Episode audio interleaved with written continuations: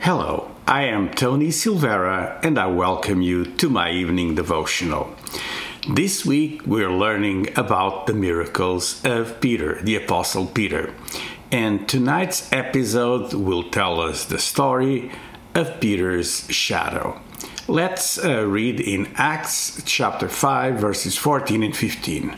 More and more men and women believed in the Lord and were added to their number. As a result, people brought the sick into the streets and laid them on beds and mats so that at least Peter's shadow might fall on some of them as he passed by. Crowds gathered also from the towns around Jerusalem, bringing their sick and those tormented by evil spirits, and all of them were healed. This is an extraordinary uh, report of uh, what was happening in the early church. Uh, notice the expression, all of them were healed. Uh, well, uh, regarding Peter's shadow, nowhere in the passage says that anyone actually was healed by being in Peter's shadow, but we, we assume that by the, the story. And uh, the important take on verse 16 is that all of them were healed. Uh, let me mention a little bit about the shadow. Uh, the word shadow in Acts 5:15 in the original Greek doesn't necessarily mean a dark spot made by the sun. It's a word with a meaning of effulgence, a radiance, a shining forth of divine energy. So uh, Peter's proximity uh, was uh, the source of healing, not necessarily the shadow. And the book of Acts shows many signs and wonders done by the apostles. In chapter 3, we read about the outstanding miracle of the lame man that was begging at the gate beautiful. Uh, the place where the saints met also on chapter 4 was shaken by the Holy Spirit. And now in chapter 5, uh, we see Peter's proximity bringing healing to many people and uh, mentioned also that all were healed. So there's uh, uh, two things involved here in the healing. One, it's faith, the faith that people had uh, in that healing power, and another one is the anointing that Peter was carrying. Uh, we know that uh, people obviously had a high regard for Peter's miracle working, and, and so they place uh, faith even in his shadow, in the proximity of Peter. Obviously, it wasn't Peter's power or holiness uh, that was healing them, but the presence of Christ in him. Jesus said in John 14 12 that we will do the same works uh, as he did.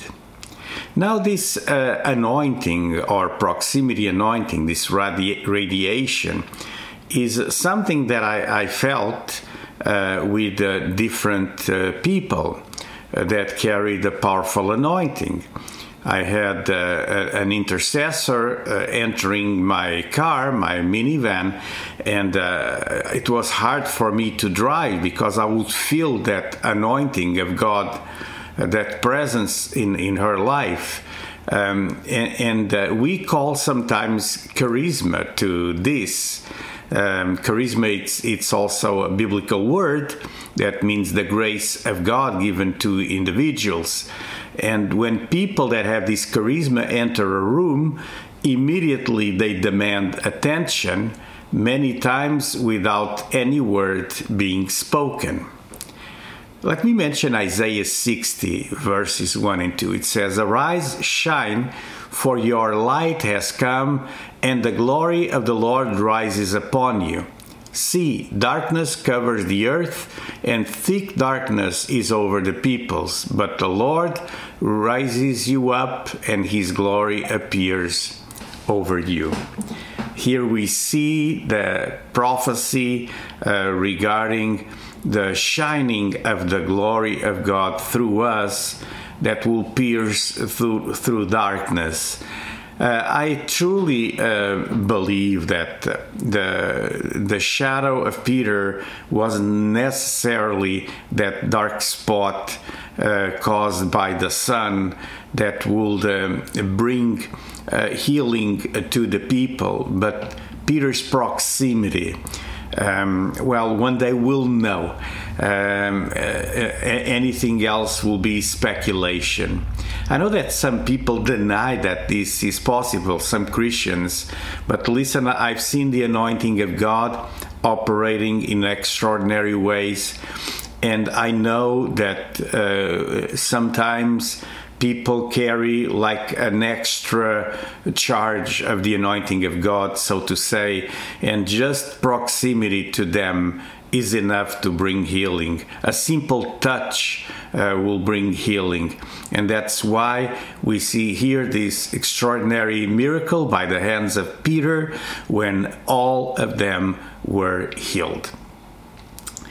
Tonight, I would like to pray for you. I would like to pray for supernatural healing to come into your life. And I believe that uh, not only proximity to a person can bring that healing, but in our world today, I've seen people healed through a prayer just like this. And I believe God can heal you right now where you are, even if there's not close proximity to a man or a woman of God, you're having faith in God. And I pray right now through the internet, through this uh, cyberspace, God, in Jesus' name, that the anointing of healing will touch uh, people watching this devotional. I pray for complete healing of all infirmities, infirmities of the soul, of the spirit, and of the body. In Jesus' name, I pray for healing from head to toe. I pray total healing over that body. In Jesus' name, by your stripes, Lord, we were healed, and I speak the word of healing right now. Amen. Praise God. I believe God is healing uh, many of you through this simple prayer. Not because of me, it wasn't Peter who healed, it's the glory of God. Tonight's devotional came to an end. If you enjoyed it, give it a thumbs up. It will help other people to watch it because it will rank better this video. Now, if you want to access all the past videos with all the miracles of Jesus, the miracles of Peter, all that I uh, uh, teach here on my evening devotional, find me on Substack. So just Google my evening devotional Substack.